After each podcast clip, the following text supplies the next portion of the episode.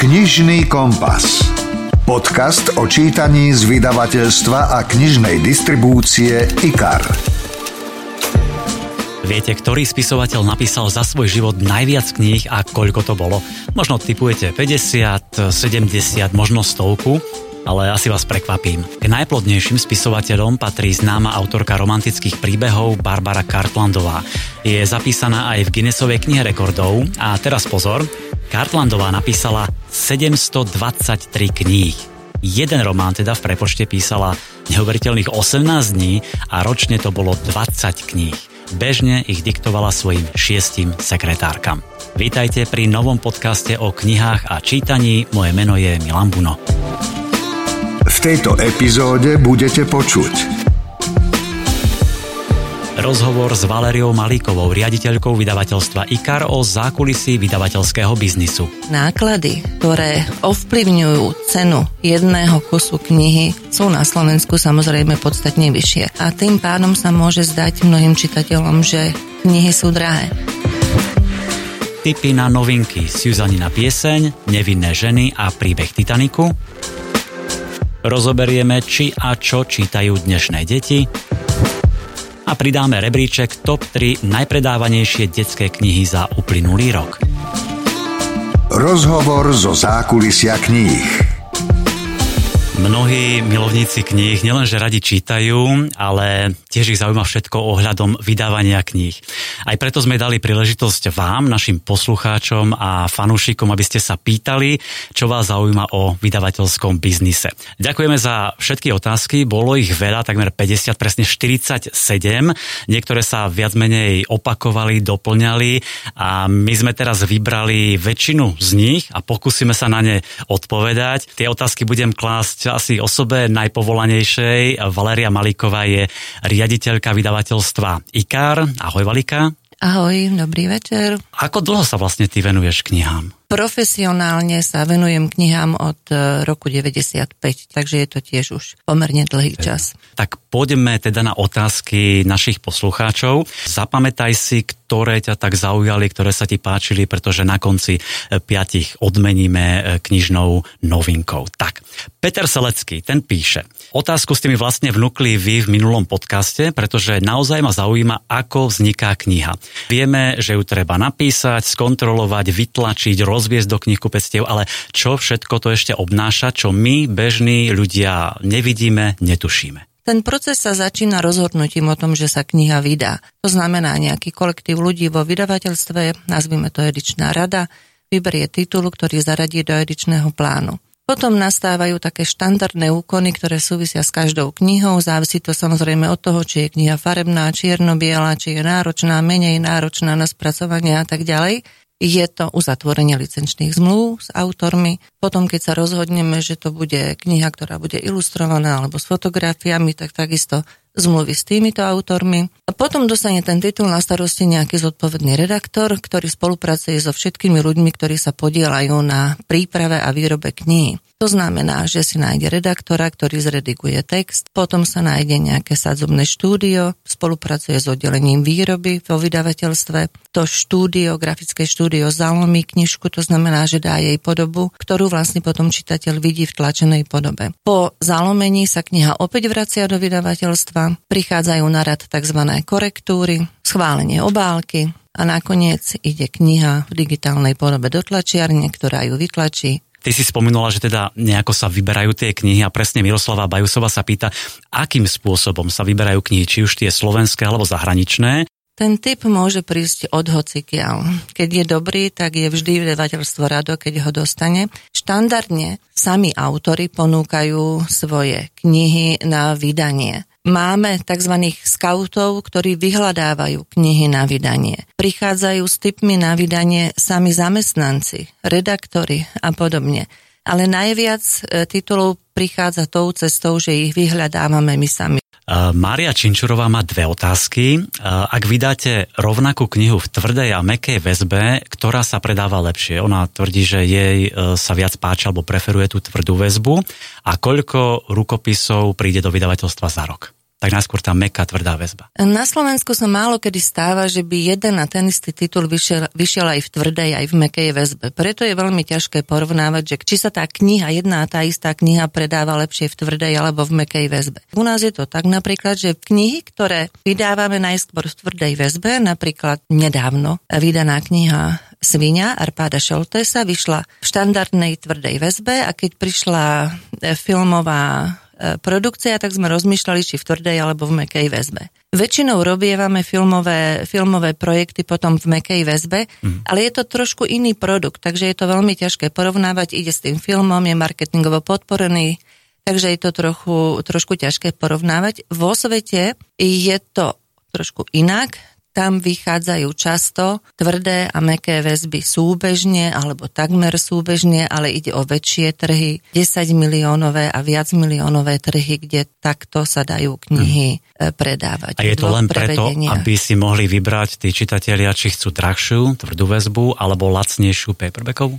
Je to aj preto, aby si mohli vybrať. Sú to aj také dôvody, že niektorí autori nechcú napríklad ani, aby vychádzali i len v jednom prevedení, alebo naopak v obidvoch prevedeniach. Takže sú to rôzne vydavateľské politiky. Dobre, a ešte koľko tých rukopisov príde do vydavateľstva za rok? No je to veľmi vysoké číslo. Ja by som povedala, že každý kalendárny deň príde do vydavateľstva minimálne jeden rukopis. Yeah. Štandardne sa u nás tá ponuka rukopisov pohybuje okolo číslo 400 a viac za rok. Každý tento rukopis musí niekto na začiatku posúdiť, prezrieť, prečítať, či je to rukopis, ktorý je hodný vydania alebo nie. Takže máme na to tím ľudí, špecializované redaktorky, ktoré tieto veci posudzujú a na základe ich vyjadrení a posudkov sa potom rozhodujeme, či knihu vydáme alebo nie. Poďme na ďalšiu otázku. Janka S. sa pýta na cenu knihy. Prečo sú niektoré knihy také drahé a čo vlastne určuje cenu knihy, čo všetko sa musí platiť? My, vydavatelia, distribútori a knihkupci naopak hovoríme, že knihy nie sú dosť drahé. Že by mohli byť pokojne ešte drahšie, najmä keď porovnávame ceny kníh s cenami kníh na západe. Musíme si uvedomiť, že do ceny knihy vchádzajú v podstate všetky obstarávacie náklady. Je to taký škaredý termín, ekonomický, ale inak to neviem povedať. A keď si uvedomíme, že napríklad, keď sa prekladá kniha z angličtiny v Nemecku, ktoré má 80 miliónov obyvateľov, a keď sa tá istá kniha prekladá z angličtiny do slovenčiny, ktoré má 5 miliónov obyvateľov, tak si automaticky vieme aj povedať, že teda v Nemecku asi vyjde tá kniha v podstatne vyššom náklade ako na Slovensku. A už len tie prvotné náklady na prípravu knihy, to znamená preklad, redakcia, korektúra, sadzba, zalomenie, o ktorom som hovorila, vytvorenie obálky, po prípade vytvorenie ilustrácií, sa rozpočítava na úplne diametrálne odlišné čísla počtu vytlačených kníh. A tým pádom tie obstarávacie náklady, ktoré ovplyvňujú cenu jedného kusu knihy, sú na Slovensku samozrejme podstatne vyššie. To je všetko, čo sa musí v tej cene knihy odraziť a tým pádom sa môže zdať mnohým čitateľom, že knihy sú drahé. S tým možno súvisí aj otázka Marcely, prečo i-knihy sú len o trošku lacnejšie, nie o oveľa viac. Veď ako píše, všetko už máte, stačí to dať do dokumentu ako e-kniha. Áno, e-knihy sú lacnejšie oproti tlačeným knihám v priemere o nejakých 30%. Tu si opäť treba uvedomiť, že tlačové podklady treba previesť do nejakej digitálnej formy. Tých digitálnych foriem je dnes viacero, takže treba ich previesť do všetkých tých troch druhov, povedzme. Opäť tu prichádzajú nejaké vstupné náklady. Distribúcia e-knih je softvérovo náročná, respektíve tým zázemím, ktoré je za tou distribúciou. To znamená, že aj to treba nejakým spôsobom ohodnotiť, zaplatiť. Autorské práva za e-knihy nie sú nižšie ako pri tlačených knihách, takže to všetko opäť vchádza do ceny elektronickej knihy. Livia Rusnáková, tá sa zaujíma o to, ako vzniká obálka. Najjednoduchšie je, keď pri knihe, ktorú prekladáme z cudzieho jazyka, preberieme zahraničnú obálku. Niekedy máme dokonca na výber z viacerých zahraničných, keď už vyšla vo viacerých cudzích jazykoch, ale to nebýva až tak často. Veľmi často vytvárame obálku sami a ten proces je asi taký, že redaktor, respektíve prekladateľ alebo človek, ktorý je zodpovedný za ten titul, respektíve sám autor, pokiaľ ide o slovenského autora, má nejakú predstavu o tom, ako by tá obálka mala vyzerať na základe toho, o čom kniha je a tak ďalej. Takže povie svoju predstavu, čo by na nej asi malo byť. V tom momente nastúpi grafik, ktorý hľadá vhodné obrázky, vhodné nejaké podkladové plochy, vhodný typ písma, urobí niekoľko návrhov a potom opäť zo pár ľudí vo vydavateľstve rozhoduje o tom, ktorá obálka bude napokon definitívna. Elena Sebechlebská tá poslala až 9 otázok, tak úžasné. Vybral úžasné. Som dve. Teší sa na ikarácké noviny, ktoré prídu v marci do domácnosti a je zvedavá, či tam budú aj ľudia z Ikaru a ako budú tie noviny distribuované. A druhá otázka, či má vydavateľstvo špeciálneho agenta, ktorý ponúka naše knihy do zahraničia? Ikarácké noviny budú distribuované do poštových schránok domácnosti. A pokiaľ sa týka obsahu a prítomnosti kolegov z Ikaru v novinách, tak áno, budú v nich viacerí kolegovia, budú tam kolegovia z obchodného oddelenia, šéfredaktorky, z marketingu ľudia, naši skauti prehovoria, aby som nezabudla, hlavne naši autori. A ešte ten špeciálny agent? No, radi by sme mali takého špeciálneho agenta, ale slovenské knihy sa do zahraničia predávajú veľmi ťažko. Robíme to vlastnými silami, redaktori, skauti, ľudia, ktorí chodíme na knižné veľtrhy po svete. A som veľmi rada, že sa nám v poslednom čase podarilo predať napríklad do francúzštiny knihy Arpáda Soltésa, knihu Veroniky Homolovej Totovej Mengeleho dievča, momentálne rokujeme o vydaní v talianskom jazyku. Knihy Jozefa Banáša sú preložené do viacerých jazykov, aj menej svetových jazykov, by som povedala. Napríklad hindu. Napríklad zo pár knih Tánikálovej Vasilkovej je preložených do maďarčiny, niečo je do polštiny, do ruštiny. Knihy Jozefa Kariku sú prekladané do viacerých jazykov, takisto, ale tu je to opäť viac menej zásluhou autora, lebo niekedy si autor vie pomôcť rýchlejšie ako vydavateľstvo. Martina Šidlíka toho zaujíma, aký bol minulý rok celkovo pre vydavateľstva. Či ľudia čítajú, či kupujú knihy a prípadne ktoré žánre sa najviac kupujú. Združenie vydavateľov a knihkupcov každý rok robí takú správu o situácii na slovenskom knižnom trhu. Za minulý rok ešte len bude spracovaná. Takže môžem hovoriť za IKAR. Pre nás bol minulý rok dobrý, mali sme úspešný rok z hľadiska predaja našich titulov a pokiaľ sa týka žánrovej skladby, na jednej strane pretrvávali tendencie z minulých období, to znamená, najviac sa predávali thrillery, detektívky, spoločenské romány, ženské romány. A čo nás veľmi potešilo, tak sa začína viac predávať literatúra faktu. A veľmi potešujúca je správa o zvýšenom predaji detských kníh, pretože tým pádom nám vyrastajú noví čitatelia a samozrejme sa tomu veľmi tešíme. Áno, to je edícia Stonožka, určite si vyhľadajte na webe, nádherné knihy tam vychádzajú. Zaujímavú otázku poslala Dagmar. Vraj sa jej zdá, že vychádza čoraz viac kníh každý rok. Pýta sa, či sú vydavatelia nútení vydávať viac a viac kníh, aby si vlastne zarobili na svoju činnosť. Samozrejme, máme konkurenčné prostredie, všetci sa usilujeme o to, aby sme vydávali samé bestsellery. To tak nie je možné, samozrejme, pretože nikto nemá kryštálovú gulu. Ja by som povedala, že viac kníh vychádza hlavne z toho dôvodu, že sa diverzifikuje záujem čitateľov, že sa rozširuje ten záujem. Proste kedysi tu boli najviac populárne ženské romány a nejaké thrillery a zo pár populárne náučných žánrov, ale dnes je aj čitateľský záujem, aj ponuka vydavateľov veľmi pestrá, veľmi široká. Takže z toho dôvodu je tých kníh veľa. Uznávam, že ich prichádza na pulty knihkupectiev veľmi veľa. Nevadí, aspoň je väčší výber a pestrosť na tom trhu, nie? Tak, pestrosť je potrebná. Napokon je to vidno v každom jednom segmente. Ešte tu máme koľko? Jednu, dve otázky. Branka D. rada číta knihy z Odeonu, aj prírody a zapáčili sa aj niektoré Joli knihy. Chcela by vedieť, ako sa darí týmto edíciám, či niečo nové, zaujímavé, prevratné chystajú. Darí sa týmto edíciám. Keby som spomenula najstaršie existujúcu Príroda, tak táto je dobrá značka dlhé roky. A keby som mala spomenúť nejaké novinky z budúceho obdobia, tak určite bude veľmi zaujímavá keto dieta. Možno ste postrehli teraz masívnu reklamu aj vo všetkých možných médiách. Pripravujeme knihu o chorobách včiel, o prevencii a terapii. Potom chystáme napríklad najlepšie síry sveta. Publikácia, ktorá vám povie, ktoré sú najlepšie síry, odkiaľ pochádzajú, k čomu sa majú jesť, aké vínko ku nim má byť a tak ďalej. Proste niečo pre gurmánov. K tomu by sa marketingovo mal pridávať malý syrík. Malý kuštík syra. No neviem, ako by to v tom sklade, keby sa náhodou nepredávala, ale to nie hrozí, čo by sa s tým si... Myšky by mali. Čo by mali, no. Keď mám spomenúť niečo z Odeonu, tak tam v podstate každý mesiac prichádza niečo zaujímavé. Napríklad vyjde od Viktorie Masbál Šialených žien, o ťažkom postavení žien v mnohých spoločnostiach. A z klasiky by som spomenula od Michaila Bulgakova Život pána Moliéra v excelentnom preklade Jana Strassera. A ešte Joli? Joli, ešte spomínala. Joli, tak to je naša edícia pre mladých čitateľov.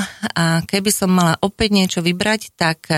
sme vydali, tuším, pred 2 rokmi Ivete Kessnerovej knižku Deň, keď som zmenil svet. Zmenil svet, áno. Táto autorka napísala ďalšiu knihu s veľmi zaujímavým názvom Cvakofuč a úlet do krajiny protinožcov. Zaujímavé fantázie o tom, ako jeden fotografický aparát vie spestriť život a priniesť veľmi veľa zaujímavých zážitkov. Každopádne máte sa na čo tešiť a ja sa vždy svojich hostí na záver pýtam na nejakú rozčítanú knihu, obľúbenú knihu a to mi nahrala Iveta Moravčíková, ktorá je zvedáva na tvoju knižnú srdcovku. Keď som bola malá, tak to boli samozrejme nevedkové dobrodružstva v Slnečnom meste a na cestách a všetky majovky. A keď už som bola trošku väčšia, tak potom ma uchvátila knižka Leva Nikolajeviča Tolstého, velikán svetovej tvorby, ale jeho Krajucerová sonáta nie je až tak známa. A je to kniha, ktorá je vlastne aktuálna dodnes, lebo hovorí o manželských zhodách a nezhodách a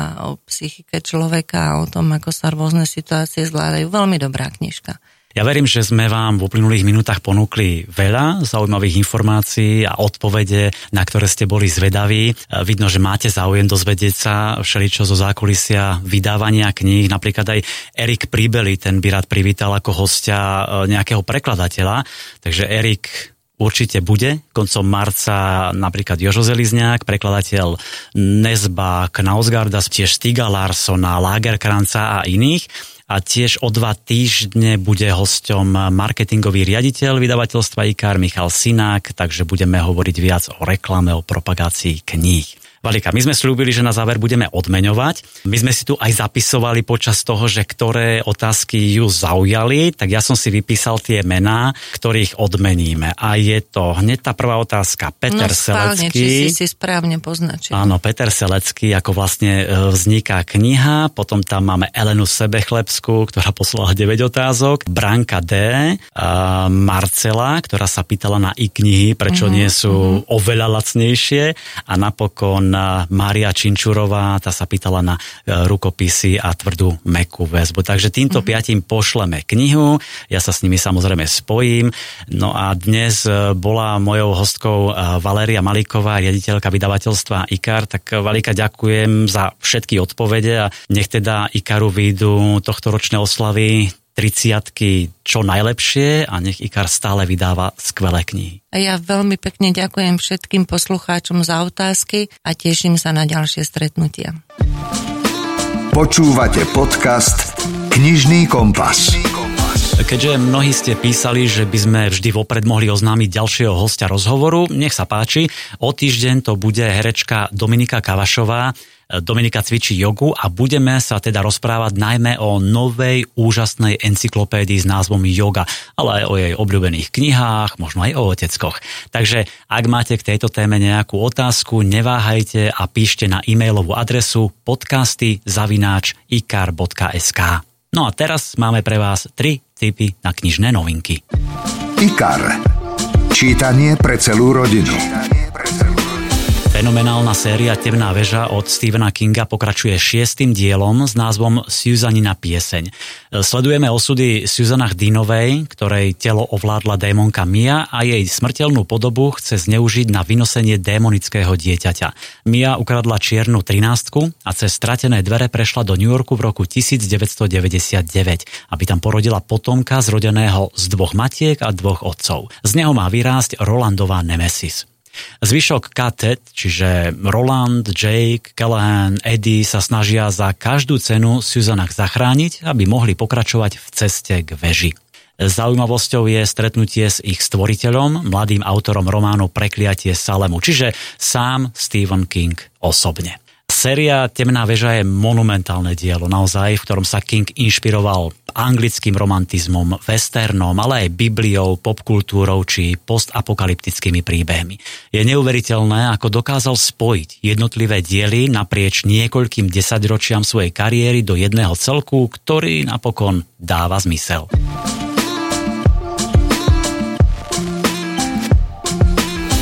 Štyri ženy, 4 priznania, ale len 1 vražda.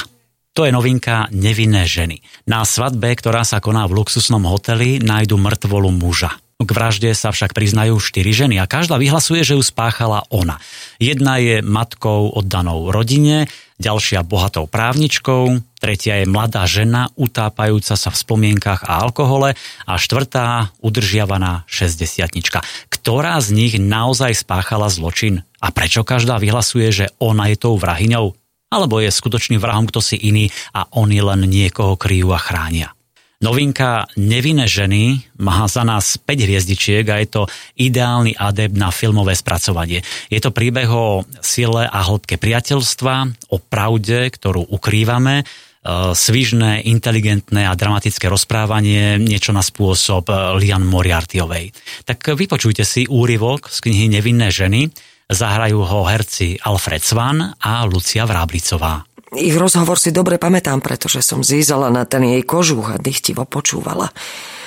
Na chvíľku som zatúžila byť ako ona, no pracujem 18 hodín denne, aby som mala naplienky pre svoje 6-mesačné dieťa.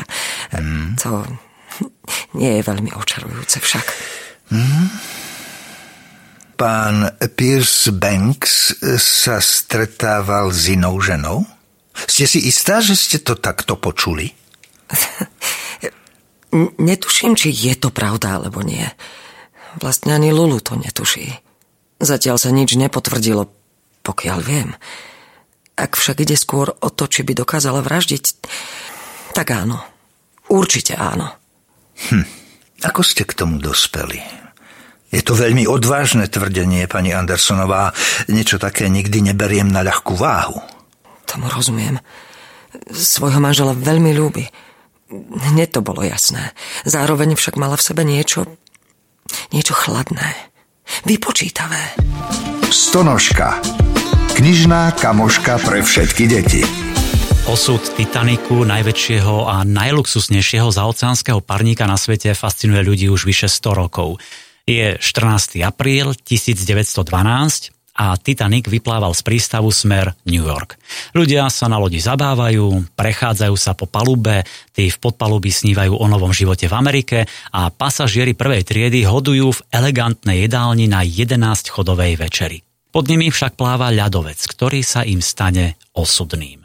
Osud tejto lode snov približuje novinka z edície Stonožka Príbeh Titaniku. Je určená deťom od 9 rokov, aby sa dozvedeli viac o jednej z najväčších dopravných katastrof v histórii. Plnofarebná, veľkoformátová kniha rozpráva príbeh na dvojstranách s krásnymi ilustráciami Steva Noona.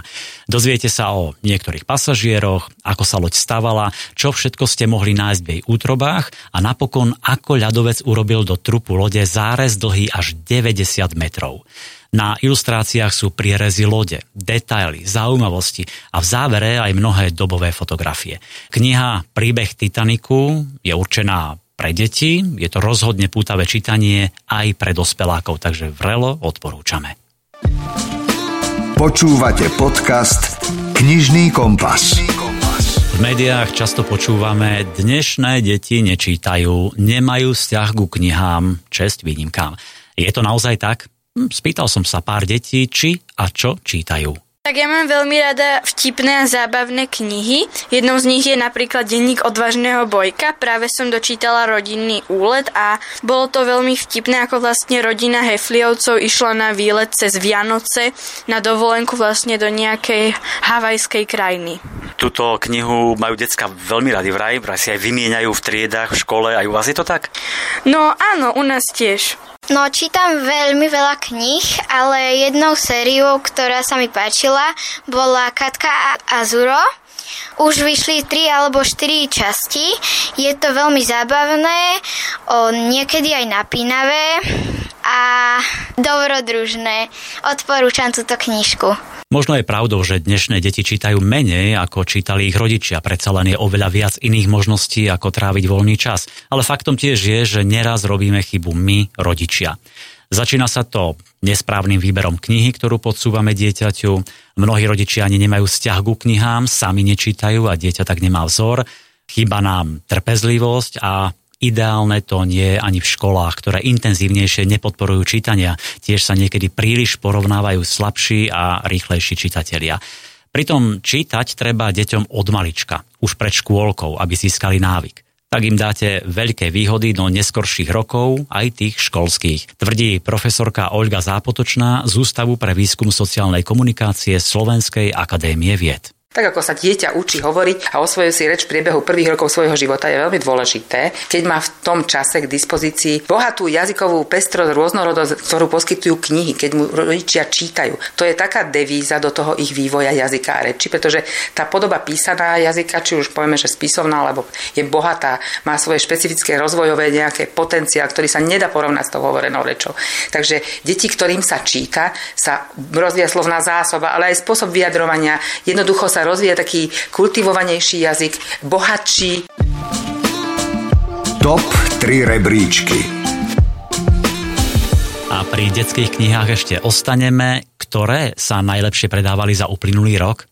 Tak na 3. mieste sa usadil Ježko Pichliačík a noví kamaráti. Je to druhá kniha série o malom Ježkovi s veľkým srdiečkom, ktorý ľúbi svoju mamičku a rozdáva dobro. Každý deň sa vyberá na potulky, nájde si kamarátov a zažije všelijaké dobrodružstvá. Tentoraz zazrie krásnu dúhu, príde na hrad, kde panoval múdry kráľ a popri tom všetkom vymýšľa pre deti zaujímavé otázky.